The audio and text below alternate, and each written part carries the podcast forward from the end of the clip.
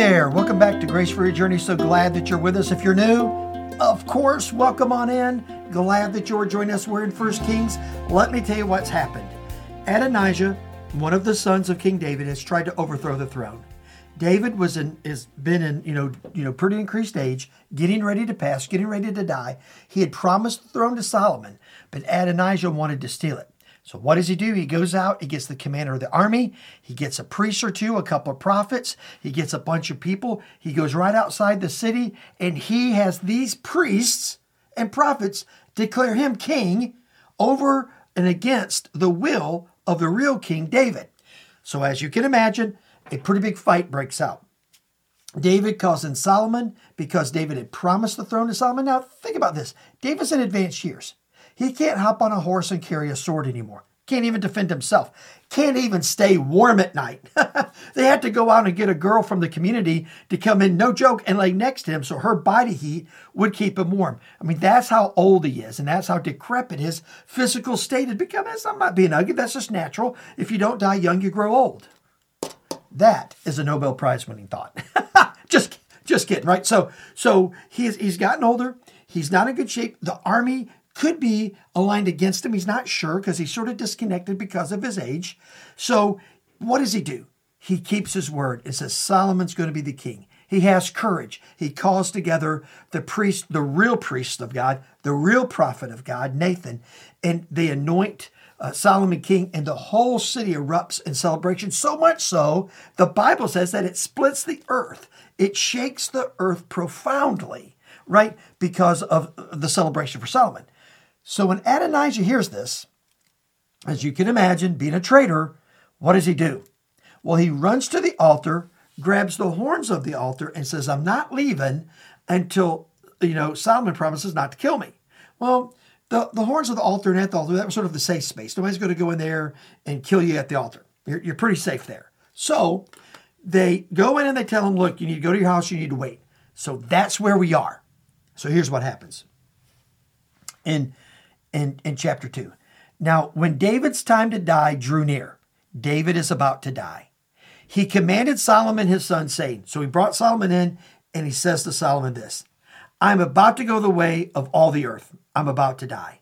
Now, here's my words to you, he says. Be strong and show yourself a man. We're going to come back to that. Remember that. What type of man is David calling Solomon to be? He defines it a little bit right here. He says, and keep the charge of the Lord your God. In other words, what God has called you to do, you do it. Walking in his ways and keeping his statutes, his commandments, his rules, and his testimonies, as it is written in the law of Moses, that you may prosper in all you, that you do, and whenever you turn, that the Lord may establish his word that he spoke concerning me, saying, so David saying, this is what God said to me, Solomon. I want you to be a man. I want you to do what God says, because if you do, here's the promise, right? He says this, if your sons pay close attention to their way, to walk before me in faithfulness with all their heart and with all their soul. You shall not lack a man to sit on the throne of Israel. So David is saying, Solomon, look, my posterity, my legacy is now in your hands. What God has done through me, which was amazing stuff, everything from protecting him as a child, to being with him when he fought Goliath, to being with him when he fled from Saul, to being with him when he you know, faced countless armies, uh, and intrigue within his house, people trying to assassinate him, people trying to take over his throne at his old age. God has sustained him through all of that. And he's saying, Solomon, you get to experience God at this level, at this unbelievable level, if you walk like a man. He says this. He says, be strong and show yourself a man at the very beginning. So what does it mean to be a man in David's eyes? First of all, it's to be honest. David was a perfectly imperfect man.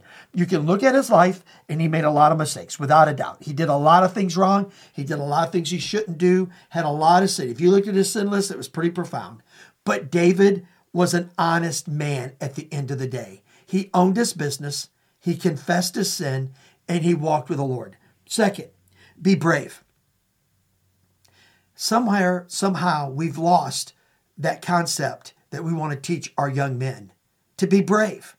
Be brave for the cause of the Lord. When God says it's right, stand on it. When God says it's wrong, stand against it. Now, if it moves outside of clear teaching of the Bible, look, you know, be pragmatic, use wisdom, try to come up with something. But if it's clearly in the Word of God, stand strong for what the Bible says. Stand against what the Bible's against, and do so with courage. And he's saying, be a man, stand with courage. Second would be brave, then be principled. That's what he says here, walking in the ways of God, walking according to his commands. Let God's commands and God's God's law be the principles that establish your life, the framework, if you will, that you make decisions from. When decisions come, bounce them against the truth of God that's in your heart and your mind. Be this kind of person, and then be be have a heart forever toward the Lord. Have a heart that's toward the Lord. When you fall down, Solomon, get up. When you sin, get up. When you make bad decisions, don't let your heart, your passion, stray from the Lord. Let your heart remain close to the Lord all the time, because God can shape you and mold you if he has your heart, if he has your passion, if he has your desire. We're going to fail. David knew that. He wasn't saying to Solomon, be perfect, because David certainly was not that. But he was saying, move your heart toward the Lord and keep it there. We're told through all of David's struggles, we're told in the New Testament, that he was a man after God's own heart. Let me ask you this as we land the plane. Are you that? Are you a person after the heart of God? Now, I'm not asking if you're perfect. I know you've got your sin list. I've got mine. And, you know, um, if if if I knew, knew yours, maybe, maybe I wouldn't talk to you. But if you knew mine, you wouldn't listen to me. I mean, it's not pretty. But, you know, I've learned through the years, and I bet you have too. If God has your heart, he'll eventually have your ways. Your ways will change to align with your heart. Do you love God more than you love anything else? Do you love the scriptures as the as the as the place that you go for truth and guidance and encouragement? Now, if you do, like David is, is saying to Solomon, if you do, then you will have unbelievable grace for your journey every step of the way. Let me pray for you. Well, Father, we love you so much and thank you for today. And now, Father, be with us as we walk with you. Show us, Father, how to be people of your word and your ways. Lord, when we fall, help us up. When we choose evil, cause us to repent and turn. And Holy Spirit, have your way in our lives every day. In Jesus' name we pray. Amen. Amen. Man, so glad you've been with us. And guess what? We'll talk again next time. Thank you so much for listening to this edition of the Grace for Your Journey podcast. I pray that it has been a blessing and an encouragement to you. Pass it around if you think it would help somebody. And we look forward to you dropping by again for another episode of the Grace for Your Journey podcast.